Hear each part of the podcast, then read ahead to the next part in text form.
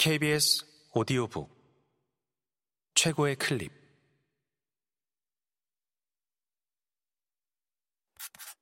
케이비에스 오디오북.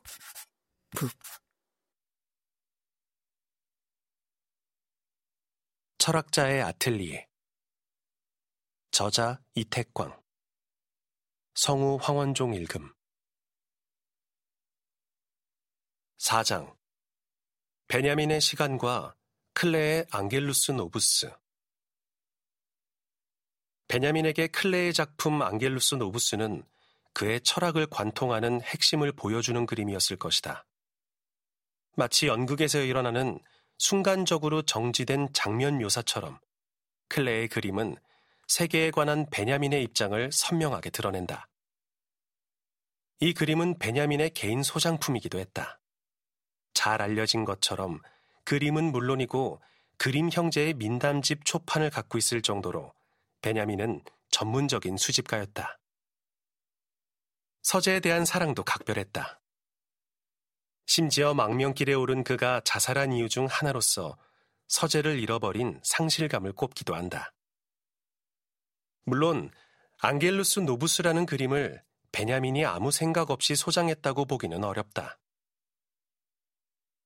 천구백이십일 년 하이델베르크의 출판업자인 리하르트 바이스바흐가 잡지 발간을 의뢰했을 때 베냐민은 주저없이 이 그림을 표제로 제안했다. 그만큼 그에게 클레의 그림과 화제는 중요한 의미를 지녔다.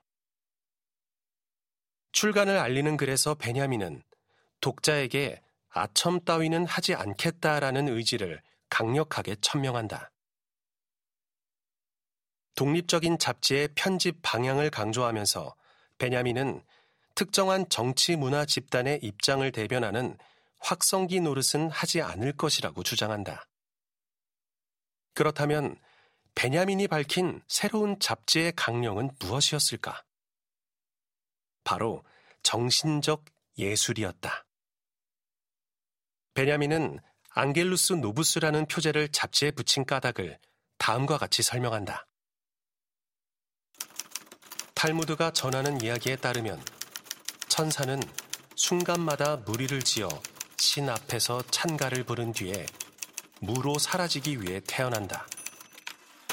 이 잡지의 제목은 이런 순간의 의미를 표방한다는 사실을 알리기 위해 붙여졌다.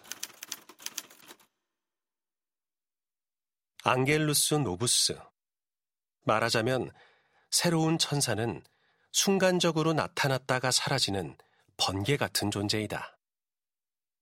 이 순간의 의미를 보여주는 것이 새로운 잡지의 목적이어야 한다고 베냐민은 생각한 것이다. 이런 베냐민의 생각은 현대 생활에 대한 순간 포착을 목표로 삼았던 인상파를 비롯한 아방가르드 미학의 원리를 보여주는 것이기도 하다. 물론 베냐민이 염두에 둔 정신적 예술은 자연에 대한 단순 모방을 지칭하지 않는다. 오히려 시간의 순간성을 표현하는 것이 핵심이었다. 이 시간성은 결코 자의적인 것이라고 보기 어렵다. 오히려 이 시간성은 특정한 시의성, 다시 말해서 시간의 의미에 들어맞는 것을 뜻한다. 이런 시의성에서 중요한 것은 이른바 학문적인 것에서 배제된 것들을 다시 복원하는 작업이다. 그가 거부하고자 하는 것은 비판에 대한 낭만주의 철학의 인식이다. 낭만주의 철학은 예술에 대한 평가를 가능하게 하는 것이 역사적 서술과 비교라고 했는데, 이에 대해서 베냐민은 다른 견해를 제시하고자 했다. 그에게 비판은 침잠함으로써 획득할 수 있는 인식이었다. 안타깝게도 이런 베냐민의 결기는 햇빛을 볼 수 없었다. 경제적 어려움으로 잡지 발간이 불가능해졌기 때문이다. 그러나 베냐민이 초기에 작성한 글에서 후일 구체화되어 나타날 기획들을 발견하는 것은 어렵지 않다.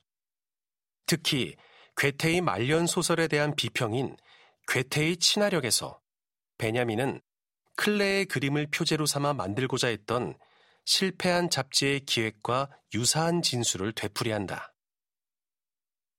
이 글에서 베냐민은 학문적 비평 행위에 대해 비판적인 태도를 취하면서 문학 작품에 대한 글들이 비판보다 문헌학에 더 관심을 기울여서 비평의 궤도를 벗어났다고 쓴소리를 내뱉는다. 물론 베냐민이 말하는 비판은 범용한 실증주의에 대한 대안이라고 할 수 있는데, 실증주의는 문학작품에 대한 비판적 관심을 사장하고 문헌학적인 정보만을 시시콜콜하게 따지게 만든다는 것이다.